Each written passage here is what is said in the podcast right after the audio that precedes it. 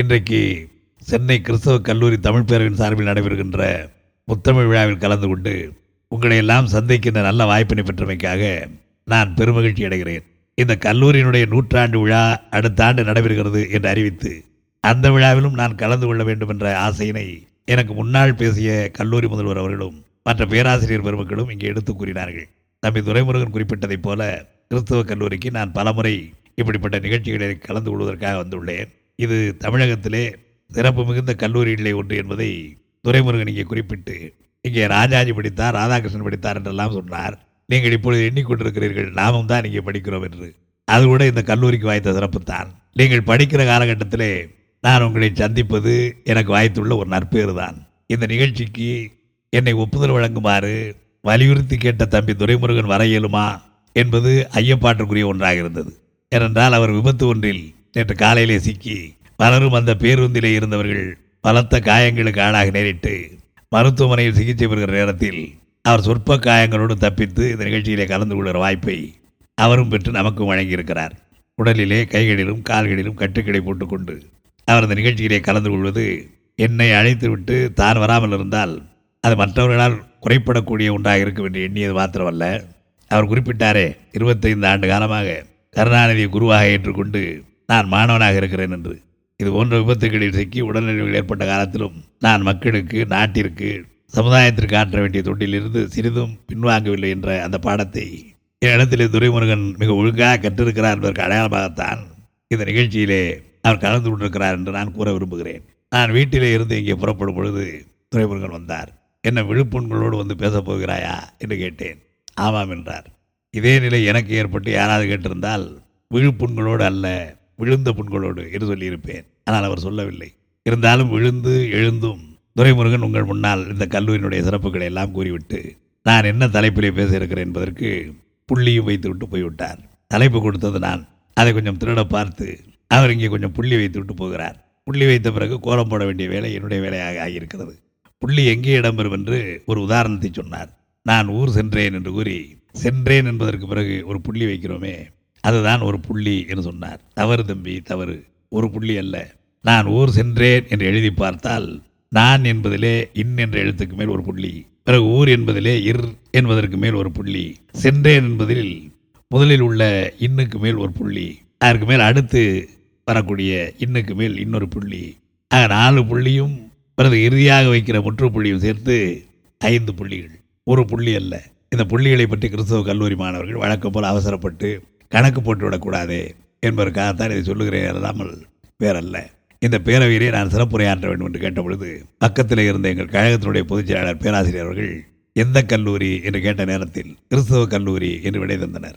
என்ன தலைப்பு என்று கேட்ட பொழுது நானே தான் புள்ளிகள் என்ற தலைப்பிலே பேசுகிறேன் என்றேன். சொல்லும் பொழுது புள்ளிகள் என்ற தலைப்பிலே பேசுகிறேன் என்று சொல்லிவிட்டேன். அதற்கு பிறகு தமிழ் அகராதிகளை எல்லாம் புரட்டி பார்த்தேன். புள்ளி என்பதற்கு புள்ளி என்கிற பொருள் தான் இருக்கிறதா, வேறு பொருள் உண்டா என்றெல்லாம் புரட்டி பார்த்தேன். புள்ளி என்பதற்கு மெய்யெழுத்து என்கிற ஒரு பொருள் உண்டு, புள்ளி என்பதற்கு முற்றுப்புள்ளி என்கிற ஒரு பொருள் உண்டு, புள்ளி என்பதற்கு இமயம் என்ற ஒரு பொருள் உண்டு, புள்ளி என்பதற்கு நண்டு என்ற ஒரு பொருள் உண்டு, புள்ளி என்பதற்கு பள்ளி என்ற ஒரு பொருள் உண்டு. நம்முடைய பேராசிரியர் ராமன் குருசாமி அவர்கள் பேசும் பொழுது குறளோவியம், சங்கத்தமிழ் இலக்கியங்களை எல்லாம் எளிய நடையில் நான் தருவதாக இங்கே குறிப்பிட்டார்களே, அந்த முயற்சியிலே நான் ஈடுபட்டு சங்கத்தமிழ் இலக்கியங்களை நான் படிக்கிற காலகட்டத்தில் ஒரு இலக்கிய பாடலில் புள்ளி என்ற சொல் வந்தது. புள்ளிக்கல்வன் என்ற சொல். அந்த புள்ளிக்கல்வன் என்ற சொல்லுக்கு நண்டு என்று சங்க இலக்கியத்திலே பொருள் கூறப்படுகிறது. கல்வன் என்பதற்கு நண்டு என்று பொருள். அது புள்ளிகள் பொருந்திய நண்டாக இருக்கிற காரணத்தினால் புள்ளி என்றாலும் புள்ளிக்கல்வன் என்றாலும் நண்டு என்றுதான் பொருள் என்று அந்த இலக்கியத்திற்கு விளக்கோரை எழுதியிருப்பவர்கள் விரித்து கூறியிருக்கிறார்கள். ஐங்கூர் நூறு என்ற சங்க இலக்கியத்தில் ஒரு அழகான பாடல்.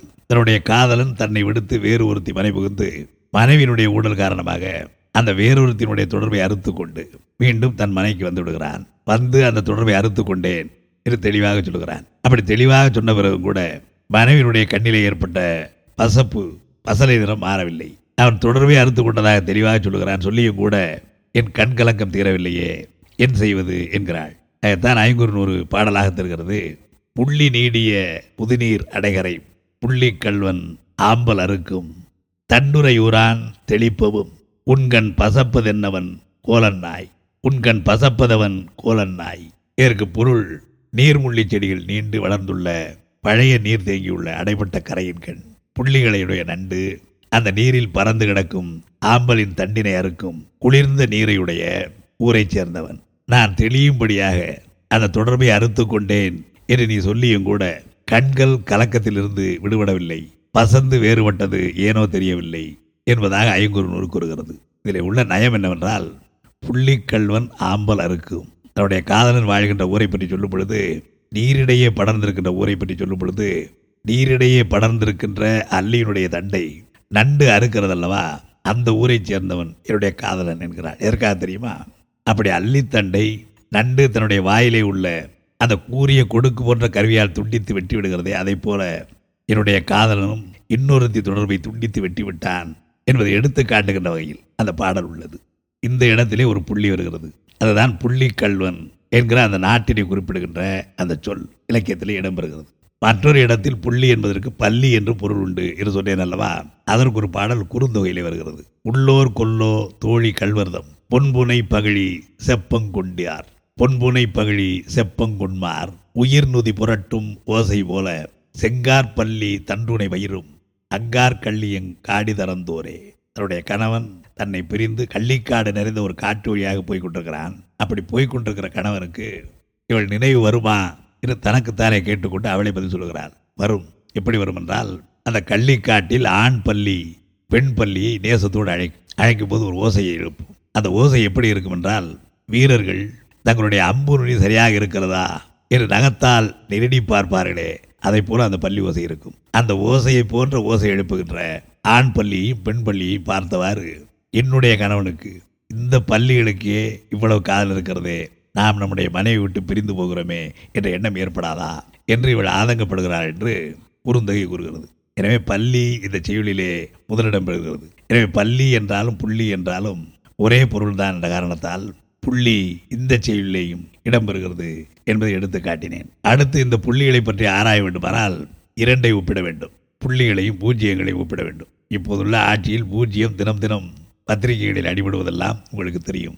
பூஜ்ஜியத்திற்கென்று தனி மதிப்பு கிடையாது. அந்த பூஜ்ஜியத்திற்கு முன்னால் ஒரு எண் இருந்தால்தான் அந்த பூஜ்ஜியத்திற்கு மதிப்பு உண்டு என்றெல்லாம் ஏடுகளில் படிக்கிறீர்கள். நான் இங்கே சொல்ல வருவது அந்த அரசியல் விவகாரங்களை குறித்து அல்ல. ஆனால் புள்ளிக்கும் பூஜ்ஜியத்திற்கும் உள்ள வேறுபாடு என்னவென்றால், பதினைந்து என்று எழுதி பக்கத்திலே ஒரு பூஜ்ஜியத்தை சுழியை சைபரை போட்டுவிட்டால் அது நூற்றி ஐம்பது ஆகிவிடும். ஆக ஒரு பூஜ்ஜியம் ஒரு எண்ணின் மதிப்பை உயர்த்தும். பக்கத்திலே பூஜ்ஜியம் பூஜ்ஜியமாக போட்டுக்கொண்டே சென்றால் பதினைந்து லட்சம் ஆகிவிடும், பதினைந்து கோடி கூட ஆகிவிடும். ஆனால் புள்ளிக்கு இருக்கிற சிறப்பு என்னவென்றால், பதினைந்து என்று எழுதி ஒன்றிற்கும் ஐந்திற்கும் இடையிலே புள்ளி வைத்து விட்டால் அது ஒன்று புள்ளி ஐந்து, அதாவது ஒன்றரை என்று ஆகிவிடும். ஆக இந்த புள்ளி ஒன்றன் பின் மதிப்பை பகுத்து பார்க்கும் நேரத்தில் சில பேர் சரியாக பகுத்து பார்க்காமல் தவறிவிடுவது உண்டு. ஒன்றிற்கும் ஐந்திற்கும் இடையிலே வைக்கப்படுகிற புள்ளி பதினைந்து என்ற எண்ணை ஒன்று புள்ளி ஐந்து, அதாவது ஒன்றரை என்று ஆக்கிவிடும். ஒரு ஆராய்ச்சி கூட உண்டு. பூஜ்ஜியம் முதலிலே எங்கே உருவானது? பூஜ்ஜியம் என்பது அரபிய நாட்டிலே முதலில் கண்டுபிடிக்கப்பட்டு பரவியதா அல்லது இந்தியாவிலே முதலிலே கண்டுபிடிக்கப்பட்டு பரவியதா என்றெல்லாம் கூட மேதைகள் ஆராய்ந்து கொண்டிருக்கிறார்கள். ஆனால் இந்த புள்ளிகள் உலகம் தோன்றிய காலம் தொட்டு இருக்கின்றன. புள்ளி இல்லாமல் எதுவுமே இல்லை. ஒரு கோடு கிழிப்பதாக இருந்தால் கூட முதலில் ஒரு புள்ளியில் தொடங்கித்தான் கோடு கிழிக்க முடியுமே தவிர தனியாக கோடு கிழித்து விட முடியாது. ஒரு கோடு கூட புள்ளியிலிருந்து தான் ஆரம்பமாகும். கவிதை இடையிலே சொல்ல வேண்டுமானால் அல்லது புது கவிதை உங்களுக்கு பிடிக்கும் என்பதால் அந்த நடையிலே சொல்ல வேண்டுமானால், இயற்கை பெண் வானத்திலே நட்சத்திரங்களை புள்ளிகளாக வைத்தாள். ஆனால் கோடு போட்டு கோலமிட மறந்தாள். மறந்த காரணத்தால் கோலமாவு வானத்திலிருந்து பூமியில் சிதறியது. அந்த மாவு தான் நிலவின் ஒளி. இது புது கவிதையாக கூட இருக்கலாம். நம்முடைய உலகத்திலே தொன்மை வாய்ந்த மொழிகள் என்று சொல்லப்படுகின்ற மொழிகளான ஹீப்ரு மொழியானாலும், பாபிலோனிய மொழியானாலும், பொனீசியன் மொழியானாலும், நபிகள் நாயகம் பேசியதாக சொல்லப்படுகின்ற அரபு மொழியானாலும், இயேசுநாதர் பேசியதாக சொல்லப்படுகின்ற அராமிக் மொழியானாலும், இந்த மொழிகளுக்குத்தான் உயிரெழுத்து மெய்யெழுத்து என்ற பிரிவினைகளும் அந்த மொழி எழுத்துக்கள் புள்ளிகளை கொண்டவைகளாக இருந்தன என்பதும் அதை போலவே தான் அவ்வளவு பழமையும் தொன்மையும் வாய்ந்த மொழியாக இருக்கிறது என்பதும், அந்த தமிழ் மொழிக்கும் உயிரெழுத்து மெய்யெழுத்து என்று உண்டு என்பதும், அதில் மெய்யெழுத்துக்களுக்கு புள்ளிகள் உண்டு என்பதும் நாம் மிக தெளிவாக அறிந்த ஒன்றாகும். இக்கு என்பது மெய்யெழுத்து, ஆ என்பது உயிரெழுத்து. கா என்ற எழுத்திலே ஒரு புள்ளி வந்தால் அது மெய்யெழுத்து. அதோடு ஆ என்ற உயிர் சேரும்போது கா என்ற உயிர் எழுத்தாக ஆகிறது. ஆகவே ஒரு புள்ளிதான் மெய்யை உருவாக்கி அந்த மெய் உயிரோடு சேர்ந்து உயிர் மெய்யாகிறது. உயிர் தனியாக இயங்க முடியாது, மெய்யும் தனியாக இயங்க முடியாது. அந்த உயிரும் மெய்யும் சேருகிற நேரத்திலே தான் இயங்க முடிகிறது. சில உயிர் தனியாக இயங்கக்கூடியது, உடலை விட்டு போனால் கூட உயிர் தனியாக இயங்கும். அது வேறொரு உடலில் புகுந்து கொள்ளும். அது புகுந்து கொள்ளுகிற வகையிலே ஆகாயத்தில் உலாவி கொண்டிருக்கும். அதுவரையிலே அதற்கு இங்கு தானம் தர்மம் ஆண்டுதோறும் திவசம் வேலையெல்லாம் கொடுத்து புரோகிதர்கள் மூலமாக அனுப்பப்படுகிற பொருட்கள் எல்லாம் அவர்களுக்கு போய் சேரும் என்ற நம்பிக்கையும் நமக்கு ஊட்டப்படுகிறது. அதே நேரத்தில் போன உயிர் இன்னொரு இடத்திலே போய் பிறந்து விட்டது என்கிற இன்னொரு நம்பிக்கையும் நமக்கு ஊட்டப்படுகிறது. இந்த இரண்டு நம்பிக்கைகளும் ஒன்றோடொன்று மோதிக்கொள்வதை பார்க்கிறோம். பிறந்த உயிர் ஆகாயத்தில் இருக்கிறது, பாவம் செய்த உயிரானால் நரகத்தில் இருக்கிறது, புண்ணியம் செய்த உயிரானால் சொர்க்கத்திலே இருக்கிறது. அந்த உயிருக்கு சாந்தி கிடைப்பதற்காக நாம் இங்கே புரோகிதர்களை கொண்டு ஆக வேண்டிய கருமங்களை செய்ய வேண்டும் என்பது ஒரு வகை நம்பிக்கை. இல்லை இல்லை, அந்த உயிர் வேறொரு உடலிலே புகுந்தது அல்லது வேறொரு உருவெடுத்து விட்டது என்பது இன்னொரு வகையான நம்பிக்கை. இதில் வருகிற முரண்பாடு, நாம் நம்புவதைப் போல இந்த உயிர் இன்னொரு உடலிலே கலந்து இன்னொரு உருவமாக ஆகிவிட்டால் நம்மால் புரோகிதர் வழியாகவோ குருநாதர் வழியாகவோ அனுப்பி வைக்கப்படுகிற பொருள் எல்லாம் எங்கே போகிறது என்ற கேள்வி பிறக்கிறது. உயிர் இருக்கிற வரையிலே மனிதன், உயிர் போய்விட்டால் பெயரே பிணம் என்று மாறுகிறது. அதே போலத்தான் உயிர் தனியாக இயங்க முடியாது. உடலில் இருக்கிற பல்வேறு கூறுகள் அனைத்தையும் கலந்துதான் உயிர் என்ற ஒன்று இருக்கிறதே அல்லாமல் அது தனித்து இயங்குவதல்ல. எனவே உயிரும் மெய்யும் இணைந்து இயங்குவதை நம்முடைய எழுத்தின் மூலமாகவே நாம் இன்றைக்கு புரிந்து கொண்டிருக்கிறோம். இந்த புள்ளி இருக்க வேண்டிய இடங்களிலே இருக்க வேண்டும். மானுக்கு இருந்தால் அது புள்ளி மானாகிறது, அழகாக இருக்கிறது. மயிலுக்கு தோகையிலே இருந்தால் அது அழகாக இருக்கிறது. ஆக மானுக்கு இருக்கிறதை போல புள்ளி, மயிலுக்கு இருக்கிறதை போல புள்ளி எனக்கு இருக்க வேண்டும் என்று மனிதன் எண்ணினால், அப்படி புள்ளிகள் உடலில் ஏற்பட்டால் புள்ளி உள்ள அந்த மனிதனை பார்த்து அழகான பெரும் புள்ளிகள் உடலெல்லாம் இருக்கிறது என்று யாரும் பாராட்டி கொண்டிருக்க மாட்டார்கள். ஐயோ பாவம் விண்கூட்டம் அல்லவா வந்திருக்கிறது என்று சொல்லுவார்கள். எனவே புள்ளியும் இருக்க வேண்டிய இடத்தில், இருக்க வேண்டிய நிறத்தில் இருக்க வேண்டும். ஆரணங்குகள் அழகான சிந்தாமரை முகத்தில் வேண்டுமென்றே ஒரு கரிய புள்ளியை வைத்துக் கொள்வார்கள். அந்த சிவந்த கர்ணத்தை மேலும் அழகுபடுத்தி காட்டுவதற்காக அப்படி கரும்புள்ளியை வைத்துக் கொள்வது அவர்களுக்கு விருப்பமான ஒன்று. ஆகவே புள்ளி அழகை ஊட்டுவதற்கும் பயன்படுகிறது. அதே நேரத்திலே புள்ளி சில நேரங்களில் இடங்களுக்கு ஏற்ப மற்றவர்களினால் அருவருக்கத்தக்க நிலையிலும் பயன்படுகிறது. நான் புள்ளி என்கிற அந்த ஒன்றை பற்றி மாத்திரம் சொல்லிக் கொண்டே இருந்தால் உற்ற பயன் கிடையாது என்பது எனக்கு நன்றாக தெரியும். தம்பி துரைமுருகன் உயிரிலே எத்தனையோ புள்ளிகள் இருக்கிறார்கள் என்றெல்லாம் இங்கு குறிப்பிட்டார். பெரும்புள்ளிகள் இருக்கிறார்கள், கரும்புள்ளிகள் இருக்கிறார்கள், இப்படி பல புள்ளிகள் ஊரிலே இருக்கிறார்கள். கரும்புள்ளி செம்புள்ளி என்பதை தனித்தனியாக பிரித்து பார்த்தால் தனித்தனியாக இரண்டும் அழகு வாய்ந்ததுதான். ஆனால் ஒரு ஒரு முகத்திலே கரும்புள்ளி செம்புள்ளி இரண்டையும் குத்தினால் அவர் அந்த ஊருக்கு ஏதோ பெரிய தவறை இழைத்து விட்டார், எனவேதான் அவர் முகத்தில் கரும்புள்ளி செம்புள்ளி இரண்டையும் குத்தி தண்டித்து விட்டார்கள் என்று பேசுவார்கள். பெரும்புள்ளி அது உயர்வுக்கும் பயன்படும். ஒரு ஊரிலே உள்ள பெரியவரை பார்த்து, ஏ அப்பா இந்த ஊரிலே இவர் பெரிய புள்ளி என்றால் இரு பொருள் வரும். பாப்புலர் மேன், நெட்டோரியஸ் மேன் என்ற இந்த இரண்டுக்கும் உள்ள நல்லவரையும் குறிக்கும், கெட்டவரையும் குறிக்கும், தீயவரையும் குறிக்கும். பிரசித்தி பெற்றவர் என்றால் அவர் எதில் பிரசித்தி பெற்றவர் என்பதற்கு கிடைக்கும் விடையை பொறுத்து அவர் எப்படி பிரசித்தி பெற்றவர் என்பது தெரியும். அதே போலத்தான் உலகத்திலே காலகாலமாக இன்று வளர்ந்திருக்கிற விஞ்ஞானத்துறை ஆகட்டும், அல்லது அரசியல் துறை ஆகட்டும், அல்லது தத்துவத்துறை ஆகட்டும், அல்லது எழுத்து துறையாகட்டும், வீரம் விளைவிக்கின்ற துறையாகட்டும், அல்லது கொள்கை போற்றுகின்ற துறையாகட்டும், இவைகளிலெல்லாம் இந்த உலகத்திலே எத்தனையோ பெரும்புள்ளிகள் தோன்றினார்கள். அப்படி தோன்றிய காரணத்தினாலேதான் அவர்கள் தந்த செல்வத்தை, அவர்கள் உருவாக்கிய படைப்புகளை, அவருடைய அறிவின் பயனாக விளைந்த விளைவுகளை நாம் இன்றைக்கு இந்த தலைமுறையில் அனுபவித்துக் கொண்டிருக்கிறோம். நாம் இதுவரை கற்றது போக மேலும் கற்று இந்த உலகத்திற்கு தர இருக்கின்ற செல்வங்கள் எதிர்காலத்திலே அடுத்தடுத்து வருகின்ற தலைமுறைகளுக்கு பயன்படக்கூடியவைகளாக அமையும். நான் புதிதாக சொல்ல வேண்டியதில்லை. உங்களுக்கு ஒவ்வொரு விஞ்ஞானத்தினர்களும் எப்படியெல்லாம் இன்னொரு இடையூறுகளை ஏற்றுக்கொண்டு விஞ்ஞான புதுமைகளை கண்டுபிடித்தார்கள், இன்றைக்கு உலக வரலாற்றில் பெரும் புள்ளிகளாக திகழ்கிறார்கள் என்பதை தயவு செய்து உற்று நோக்க வேண்டும். கிறிஸ்து பிறப்பதற்கு இருநூற்றி எண்பது ஆண்டுகளுக்கு முன்பு மிகப்பெரிய கணித மேதை ஆர்க்கிமிடீஸ் இருந்தார். அவரை பற்றிய வரலாற்று குறிப்பை படித்தால், ஒரு நாள் சிசிலி தீவில் அந்த பகுதி மக்கள் எல்லாம் வீதியோரங்களில், தெருக்களில், கடை வீதிகளில் அமர்ந்து பல்வேறு காட்சிகளை கண்டு கொண்டிருக்கும் போது ஆர்க்கிமிடீஸ் திடீரென்று அவர்களே நிர்வாணமாக ஓடினார். அவர்களுக்கு எதுவும் புரியவில்லை. எவ்வளவு பெரிய கணித மேதை ஆர்க்கிமிடீஸ், இவர் நிர்வாணமாக ஓட வேண்டிய அவசியம் என்ன என்று வியப்படைந்தார்கள். பிறகு விசாரித்தால் விவரம் தெரிந்தது. அந்த ஊர் மன்னன் அந்த ஆர்க்கிமிடீஸுக்கு சற்று தூரத்து உறவினரும் கூட. ஹீரோ என்பது அவருடைய பெயர். அந்த ஹீரோ மன்னன் தனக்கு ஒரு கிரீடம் செய்வதற்காக பொற்கொள்ளனிடத்திலே தங்கத்தை கொடுத்தான். அந்த பொற்கொள்ளன் அந்த மன்னருடைய கிரீடத்தை செய்து கொடுத்தான். மன்னருக்கு ஒரு ஐயம், நான் கொடுத்த தங்க முழுமைக்கும் இவன் கிரீடம் செய்து விட்டானா அல்லது வேறு உலோகத்தை எவ்வளவு கலந்திருக்கிறான் என்பதுதான் அந்த சந்தேகம். எனவே கணித மேதை ஆர்க்கிமிடீஸை அழைத்து இவன் செய்து கொடுத்த கிரீடத்தில் பொன் எவ்வளவு, வேறு உலோகம் எவ்வளவு என்பதை கணக்கிட்டு எனக்கு சொல்ல வேண்டும் என ஆணையிட்டான். ஆர்க்கிமிடீஸ் சிந்தித்து சிந்தித்து பார்த்தான். கடைசி வரை அவனுக்கு தங்கத்தோடு வேறு உலகம் எவ்வளவு சேர்க்கப்பட்டது என்பதை கண்டுபிடிக்க முடியவில்லை. பிறகு அவனுக்கே ஒரு எண்ணம், ஒன்றோடொன்றை சேர்க்கும் பொழுது இது எவ்வளவு அது எவ்வளவு என்பதை கண்டுபிடிப்பது எப்படி என்பதை தானே ஒரு கேள்வி கேட்டுக்கொண்டு ஆராய முற்பட்டான். அப்படி ஆராய்ந்து கொண்டிருந்த போது ஒரு நீர் தொட்டியில் அமைந்து ஒரு நாள் அவன் குளித்து கொண்டிருக்கும் பொழுது அவனுடைய கேள்விக்கு விடை கிடைத்தது. அந்த விடை கிடைத்தவுடன் தான் நீர் தொட்டிக்குள்ளே நிர்வாணமாக அமர்ந்திருப்பதை மறந்துவிட்டு கண்டுபிடித்து விட்டேன் கண்டுபிடித்து விட்டேன் என்று திருவழியாக கூறியவாறு அரண்மனையை நோக்கி ஓடினான்.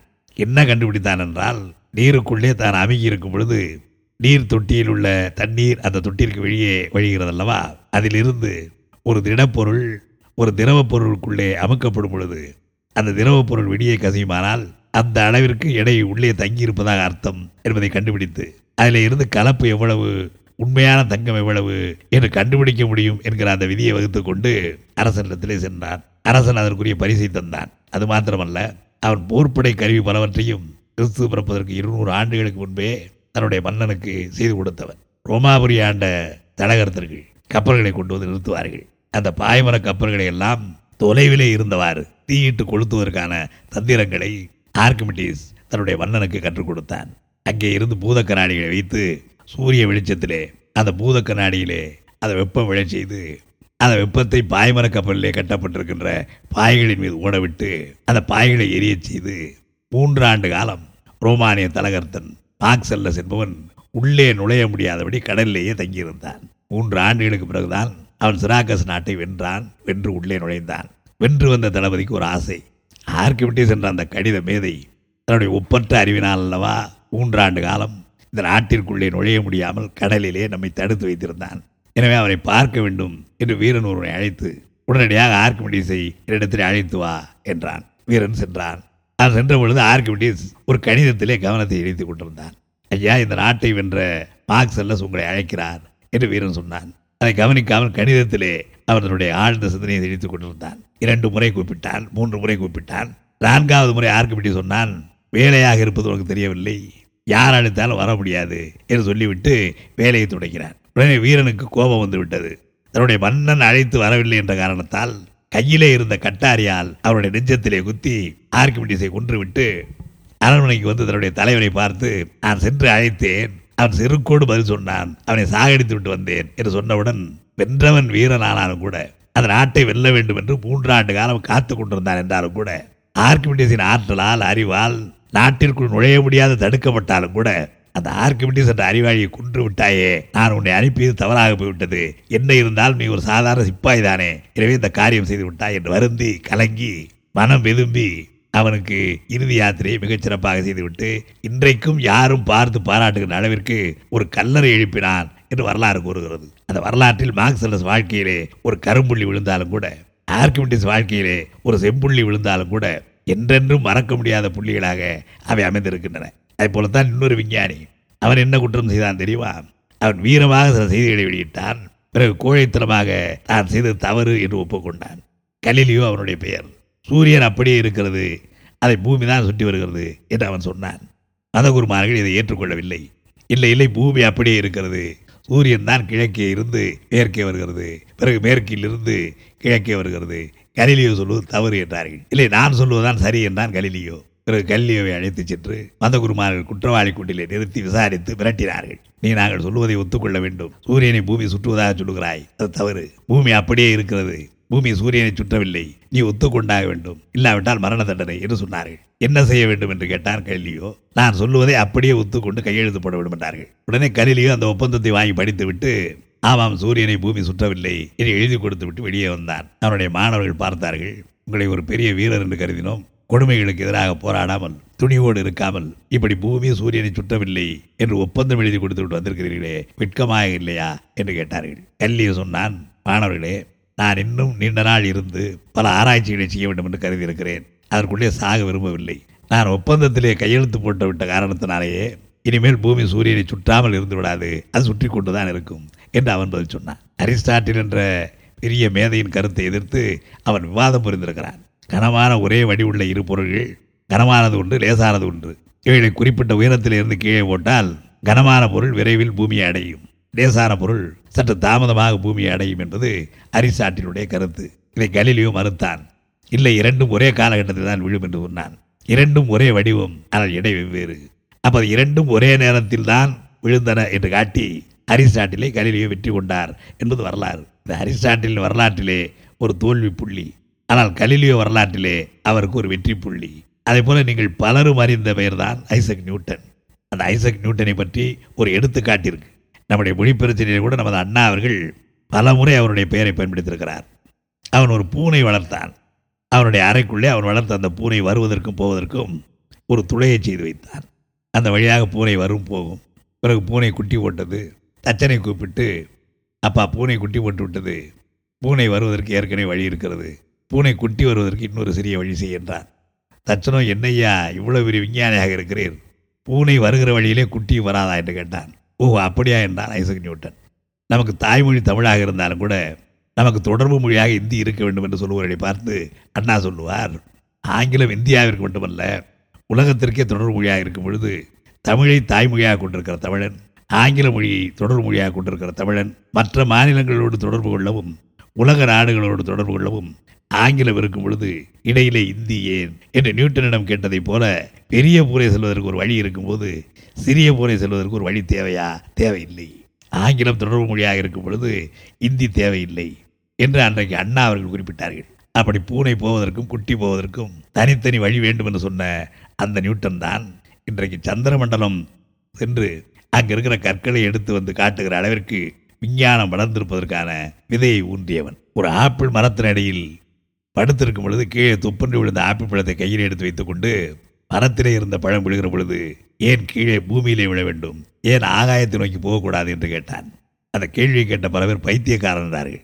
அதற்கு பிறகுதான் உலகமே உணர்கின்ற அளவிற்கு பூமிக்கு ஒரு குறிப்பிட்ட தூரம் வரை ஆகர்ஷண சக்தி இருக்கிறது, அதுவரையிலே எந்த பொருள் இருந்தாலும் இழுத்து கொள்ளும், அந்த சக்தியை தாண்டி அந்த பொருள் மேலே போய்விட்டால் இன்னொரு கிரகம் அந்த பொருளை இழுத்துக் கொள்கிற சக்தி வாய்ந்ததாக இருக்கிறது என்ற அந்த அருமையான அடிப்படை தத்துவத்தை நியூட்டன் மரத்திலிருந்து கீழே விழுந்த ஆப்பிளை பார்த்து அதிலிருந்து கண்டுபிடித்து உலகிற்கு வழங்கினார். அப்படிப்பட்ட விஞ்ஞான மேதைகள் எல்லாம் நம்முடைய உலகத்தில் சரித்திர நாயகர்களாக இன்றைக்கும் மறக்க முடியாத பெரும் புள்ளிகளாக இருக்கிறார்கள். ஒரு சாதாரண குடும்பத்தில் பிறந்த டார்வின் தான் ஒரு பெரும் தத்துவத்தை, உலகத்திலே உயிரினங்களின் உற்பத்தி எப்படி என்கிற வரலாற்றை நூலாக வகுத்து தந்தான். அந்த நூலுக்கு அந்த காட்ட அந்த நூலுக்கு அந்த காலத்தில் ஏகப்பட்ட எதிர்ப்பு. இவ்வளவு பகுத்தறிவு உலகமெங்கும் பரவி இருக்கிற இந்த காலத்திலே பெரியாருடைய கருத்தை, அண்ணாவினுடைய கருத்தை எடுத்து சொன்னால் எவ்வளவு எதிர்ப்பு ஏற்படுகிறது என்பது உங்களுக்கு தெரியும். ஆனால் அந்த காலத்தில் பல நூற்றாண்டுகளுக்கு முன்பு உயிரினங்களின் பரிணாம வளர்ச்சியெல்லாம் குறிப்பிட்டு குரங்கிலிருந்துதான் மனிதன் தோன்றினான் என்ற டார்வின் சித்தாந்தம் வந்தது. பூச்சியாய் புழுவாய் பல்வேறு வடிவாய் உருவாய் மாறி மாறி சில அவயவங்களை புதிதாக பெற்று சில தேவையற்ற அவயவங்கள் இழைந்து பிறகு குரங்காக மாறி குரங்கிலிருந்து மனிதன் வந்தான் என்று டார்வின் சொன்னான். அந்த சித்தாந்தத்தை பற்றி விவாதிக்க, உயிரினங்களின் தோற்றம் என்ற டார்வினுடைய புத்தகத்தை பற்றி விவாதிக்க கடுமையான மோதல் ஆயிரத்தி தொள்ளாயிரத்தி அறுபதாம் ஆண்டு ஆக்ஸ்போர்டு பல்கலைக்கழகத்தில் ஏற்பாடாயிற்று. அந்த விவாதத்திலே கலந்து கொள்ள டார்வின் சித்தாந்தங்களுக்கு எதிரியான பிஷப் ஒருவர் வந்தார். அவருடைய பெயர் பிஷப் போரிஸ். டார்வினை ஆதரித்து பேச ஹக்ஸ்லி என்பவர் வந்தார். விவாதம் நடைபெற்றுக் கொண்டிருக்கும் பொழுது டார்வினை ஆதரித்து பேசுகின்ற ஹக்ஸ்லியை பார்த்து பிஷப் போரிஸ் கேட்டார், ஹக்ஸ்லி அவர்களே, டார்வினின் சித்தாந்தத்தை ஆதரித்து பேச வந்திருக்கிறீர்களே, அப்படியானால் உங்களுடைய தாத்தா பாட்டியெல்லாம் குரங்குகள் தானா என்று கேட்டார். ஹக்ஸ்லியும் அமைதியாக பதில் சொன்னார். எப்பொழுதுமே எரிச்சல்காரர்களுக்கு வார்த்தை வேகமாக வரும், அமைதியாக பண்பாட்டோடு பழகிறவர்களுக்கு அதே வேகத்தில் வார்த்தைகள் வராது, அமைதியாகத்தான் பதில் வரும். டார்வின் தன்னுடைய எதிர்ப்பாளனை பார்த்து, டார்வினுடைய ஆதரவாளரான ஹக்ஸ்லி, பரிணாம வளர்ச்சி என்ன என்று விளக்கிவிட்டு, என்னுடைய மூதாதையர்கள் குரங்குகளாக இருந்தார்கள் என்று நீங்கள் கேலி பேசியதற்காக நான் அவமானப்படுவதை விட இன்றைக்கு அறிவு ஆற்றல் இவைகளையெல்லாம் பொய்யுரைப்பதற்காகவே பயன்படுத்துகின்ற மனித இனத்தில் நாமும் ஒருவனாக இருக்கிறோமே என்பதற்காகத்தான் நான் வெட்கப்படுகிறேன் என்று சொன்னார். இப்படி விஞ்ஞான மேதைகள் தங்களுடைய வாதங்களால் கருத்துக்களால் இந்த உலகத்திலே எது எப்படி தோன்றியது, எப்படி இயங்குகிறது, எத்தகைய மாற்றமெல்லாம் பெற்றிருக்கிறது என்று நமக்கு அறிவுறுத்தி இன்றைய தினம் ஒரு உயரிய நாகரிக கட்டத்திலே நம்ம எல்லாம் நிறுத்துகிற அளவிற்கு பாடுபட்டிருக்கிறார்கள். விஞ்ஞானத்தில் நாம் டெலிஃபோனை பயன்படுத்துகிற நேரத்திலே நமக்கு கிரஹாம்பெல் ஞாபகம் வருவதில்லை. நமக்கு வருவதெல்லாம் இது என்ன கிராஸ்டாக வருகிறது என்பதுதான்.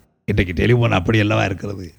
டெலிஃபோன் இன்றைக்கு ஒழுங்காக இயங்குவதில்லை என்பது வேறு விவகாரம். ஆனால் அந்த டெலிஃபோனை மிக சாதாரணமாக ஒரு பெரிய வீட்டை வாடகைக்கு எடுத்துக்கொண்டு ஒரு அறையிலே அமர்ந்து கிரஹாம்பெல்லும் இன்னொரு அறையிலே அவனுடைய நண்பன் வாட்சனும் அமர்ந்து ஒரு கம்பி வழியாக பேசி இந்த பேச்சு அவனுடைய காதிலே விழுந்து இதை போல நீண்ட தூரத்திற்கும் பேசலாம் என்கிற அளவிற்கு தொலைபேசி சாதனங்கள் இது வளர்ந்திருக்கிறது என்றாலும் நமக்கு கிரஹாம்பெல்ல தெரியாது. ஒரு முறை அண்ணா சொன்னார், நம்முடைய நாட்டு மக்களை பார்த்து வானொலியை கண்டுபிடித்தது யார் என்று கேட்டால் தெரியாது என்பார்கள், ஆனால் எமன் ஏறும் வாகனம் எது என்று கேட்டால் உடனே எருமைக்கடா என்று சொல்வார்கள். அந்த அளவிற்கு நம்முடைய நாட்டு மக்கள் அறிவு உலகத்தில் கவனம் செலுத்துகிறார்கள் என்று ஆதங்கத்தோடு ஒரு எழுத்தாளர் மாநாட்டில் பேசும்போது அண்ணா அவர்கள் சொன்னார்கள். அதுபோல கிரஹாம்பெல்லையோ வாட்சனையோ அல்லது மின்சார விளக்குகளை கண்டுபிடித்த தாமஸ் ஆல்வா எடிசனையோ மறந்திருக்கிற இந்த உலகத்தில், இந்த நாட்டில் மாணவர்களாகிய நீங்கள் அந்த கருத்துக்களை உங்களது உள்ளத்திலே பதிய வைக்க வேண்டும். ஒரு மின்விளக்கு எரிகிறது என்றால் ஏதோ அங்கிருக்கிற ஊராட்சி மன்றத்தார் போட்டது, நகராட்சி மன்றத்தார் போட்டது என்று மாத்திரம் எண்ணினால் போதாது. அந்த மின்விளக்கு எரிவதற்கு என்னென்ன உபகரணங்கள் தேவை, அந்த மின்விளக்கை கண்டுபிடிக்க யார் யார் பாடுபட்டார்கள், எவ்வளவு முயற்சிகள் மேற்கொள்ளப்பட்டன என்கிற இவைகளையெல்லாம் தெரிந்து வைத்துக் கொள்ள வேண்டும். புராணங்களை தெரிந்து வைத்துக் கொள்கிற அளவிற்கு சம்பிரதாயங்கள், சாஸ்திரங்கள் இவைகளை தெரிந்து வைத்துக் கொள்கிற அளவிற்கு இப்படிப்பட்ட விஞ்ஞான புதுமைகள் எல்லாம் எப்படி தோன்றின என்பதை நாம் தெரிந்து வைத்துக் கொள்ளவில்லை. ஆயிரத்தி தொள்ளாயிரத்தி எண்பத்தி ஒன்பதாம் ஆண்டு அக்டோபர் திங்கள் இருபத்தி ஒன்றாம் நாள் தாமஸ் ஆல்வா எடிசன் முதன் முதலாக ஒரு பல்பை நாற்பத்தி எட்டு மணி நேரம் தொடர்ந்து எரிய வைத்தார். இன்றைக்கு விதவிதமான பல்புகள் எல்லாம், மின்விளக்குகள் எல்லாம், அலங்காரம் எல்லாம் செய்யப்படுகின்றன. ஆனால் ஆயிரத்தி எண்ணூற்றி எழுபத்தி ஒன்பதில் ஒரு மின்விளக்கு நாற்பத்தெட்டு மணி நேரம் தொடர்ந்து எரிந்தது என்பது உலகத்திலே வியப்புக்குரிய செய்தியாக இருந்தது. அந்த அற்புதத்தை விளைவித்தவர்களெல்லாம் இன்றைக்கு நாம் மறந்து விடுகிறோம். இவர்கள் விஞ்ஞானத்திலே புதுமை செய்தார்கள், அதே போல வரலாற்றிலே புதுமை செய்தவர்களையும் மறந்துவிட்டோம். அலெக்சாண்டர் பெயரை கேள்விப்பட்டிருக்கிறோம், அவன் விளைவித்த வீர சாகசங்களை மறந்திருக்கிறோம். ஜூலியஸ் சீசரை பற்றி படிக்கிறோம், ஆனால் ஜூலியஸ் சீசரை முதுகிலே குத்திய துரோகத்தை மறந்து விடுகிறோம். அது இன்றைக்கும் நாட்டிலே நடைபெற்றுக் கொண்டிருக்கிற காரியமாக இருக்கிறது, அதையும் நாம் மறந்து விடுகிறோம்.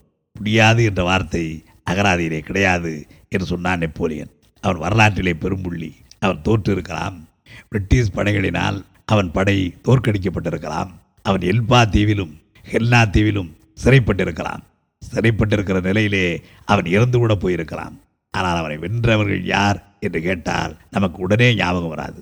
தோற்று போய் நிற்பவருடைய ஞாபகம் வருகிறது என்றால் அந்த அளவிற்கு அவர்கள் களத்தில் வீரம் விளைவித்தார்கள் என்பதுதான் காரணம். அப்படிப்பட்ட வீரர்களை மறந்துவிட்டோம். நம்முடைய இந்தியாவிலே அசோகன், ஹர்ஷன், சந்திரகுப்தன், அக்பர் என்றெல்லாம் கூட பெயர்களை பற்றி படிக்கிற காலத்திலும் தமிழ்நாட்டிலே இப்படிப்பட்ட மன்னர்கள், வீரவேந்தர்கள் இருந்தார்கள் என்பதை யாராவது சொல்லும் போதுதான் வியப்போடு கவனிக்கிறோம். அசோகனுக்கு ஈடாக, அக்பருக்கு ஈடாக, இன்னும் சொல்ல போனால் அவர்கள் எல்லாம் கூட தென்னகத்தில் நுழைய முடியாத அளவிற்கு தடைக்கல்லாக, அரணாக சோழ மன்னர்கள், பாண்டிய மன்னர்கள், சேரர்கள் தென்னகத்திலே வாழ்ந்தார்கள் என்ற அந்த விவரங்களை எல்லாம் நினைவூட்டினால்தான் ஓ அப்படியா என்று எண்ணி பார்க்கிறோம். சேரன் செங்குட்டுவன் இமயம் வரையிலே சென்றான், கண்ணைக்கு சிலை எடுக்க கல்லெடுத்து வந்தான், கடாரம் கொண்டான் ராஜேந்திர சோழன், சிங்களத்திலே இருந்து கைதிகளை கொண்டு வந்தான் ராஜராஜ சோழன். இவைகள் எல்லாம் வரலாறுகள். அந்த வரலாறுகளையெல்லாம் மறந்துவிட்டோம். பெரும் புள்ளிகளும் வரலாற்றிலே உண்டு. அதே போல ஹிட்லர், முசோலினி இப்படிப்பட்ட கரும்புள்ளிகளான சர்வாதிகார புள்ளிகளும் வரலாற்றிலே உண்டு. அதிலும் முசோலினி தன்னை ஒரு சர்வாதிகாரியாக ஆக்கி கொண்டது மாத்திரமல்ல, அவனுடைய வாழ்க்கை லட்சணங்களை பார்த்தால் கூட அவன் மிகவும் தந்திரசாலியாகவும் இருந்திருக்கிறான். முசோலினி இத்தாலிய நாட்டினுடைய பெரும் புள்ளி அல்லவா? எப்படி தந்திரசாலியாக இருந்தார் என்றால் அவனுக்கு தலை வழுக்கை. அந்த வழுக்கை தலை இருப்பது யாருக்கும் தெரியக்கூடாது என்பதற்காக அறவே மொட்டையடித்து விட்டானாம். அறவே மொட்டையடித்துக் கொண்ட காரணத்தால் முசோலினி மொட்டையடித்துக் கொண்டு விட்டான் என்று ஊர் பேசியதை தவிர வழுக்கை தலை என்று சொல்லவில்லை. அவனுடைய ஐம்பதாவது ஆண்டு விழா வந்ததாம். ஐம்பதாவது வயது என்று யாரும் சொல்லக்கூடாது என்று ஆணையிட்டு விட்டானாம். காரணம் வயது தெரிந்து விடுவதற்காக. அப்படி முசோலினி ஒரு சர்வாதிகார ஆட்சி நடத்தினான். தன்னை பற்றிய எண்ணம் மக்களிடம் தாழ்வாக வந்துவிடக்கூடாது, என்றும் தான் இளைஞனே என்கிற எண்ணம் இருக்க வேண்டும் என்ற அந்த பெரும் புள்ளி அன்றைக்கு நினைத்தது. ஆனால் அந்த புள்ளிகளுடைய முடிவெல்லாம் உங்களுக்கு தெரியாததல்ல. இந்த உலகில் பகுத்தறிவு கருத்துக்களை போதித்தவர்கள், மூட நம்பிக்கையிலிருந்து மக்களை விடுவிக்க வேண்டும் என்பதற்காக கொள்கை போதித்தவர்கள் பலர். புத்தர் இங்கே தான் பிறந்தார், இந்தியாவிலே தான் வாழ்ந்தார், இந்தியாவிலே தான் அந்த புனிதமான கொள்கைகளை பரப்பினார். ஆனால் இந்தியாவிலே அவருக்கு சிறந்த இடமில்லை. அவருடைய மதம் இங்கே பரவவில்லை. அது சீனத்திலும் இலங்கையிலும் மேலும் வேறு பல நாடுகளிலும் பரவி இருக்கிறது. இங்கே பரவ இயலாமல் தடுக்கப்பட்டு விட்டது. அந்த கொள்கைகளுக்கு இங்கே இடமில்லாமல் போய்விட்டது.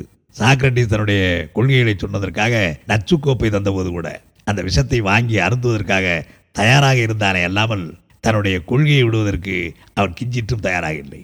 அப்படிப்பட்ட கொள்கை உறுதி வாய்ந்தவர்களாக கிரேக்கத்திலே வயதான கிழவர்களும் இருந்தார்கள் என்கிற பொழுது தமிழகத்திலே உள்ள இளைஞர்கள் கொள்கையை காப்பாற்ற உறுதி படைத்தவர்களாக, நிலை குலையாத நெஞ்சம் படைத்தவர்களாக இருந்திட வேண்டாமா? இன்றைக்கு உலகம் முழுவதும் போற்றப்படுகின்ற புனித மார்க்கம், தொழிலாளர்களுக்கென்று பாட்டாளி வர்க்கத்துக்கென்று எழுதப்பட்ட கார்ல் மார்க்ஸின் தத்துவம். ஆனால் அவனுடைய வாழ்க்கை எப்படி இருக்கிறது? ஒரு சீமாட்டியைத்தான் மணந்திருந்தான். ஆனால் அந்த சீமாட்டி கார்ல் மார்க்ஸினுடைய வறுமையோடு சேர்ந்து பாடினாள், வதக்கினாள். அவனுடைய வாழ்க்கை குறிப்பை பார்த்தால் கார்ல் மார்க்ஸ் வேறு நாடுகளில் இருந்து துரத்தப்பட்டு கடைசியாக இங்கிலாந்திலே வாழ்க்கை நடத்துகிற நேரத்திலே மூன்று பிள்ளைகளை ஒரே ஆண்டில் அவர்கள் இழக்கிறார்கள்.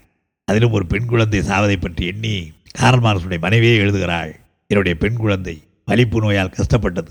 அந்த பெண் குழந்தைக்கு பசியார பால் கொடுத்தால் கூட அது எனக்கும் துன்பம் அதற்கும் துன்பம். பால் குடிக்கும் பொழுது வலிப்பு நோய் குழந்தைக்கு வந்துவிடும். அப்படி வந்துவிடும் பொழுது பல்லால் அல்லது மார்பகத்திலே கடித்துவிடும்.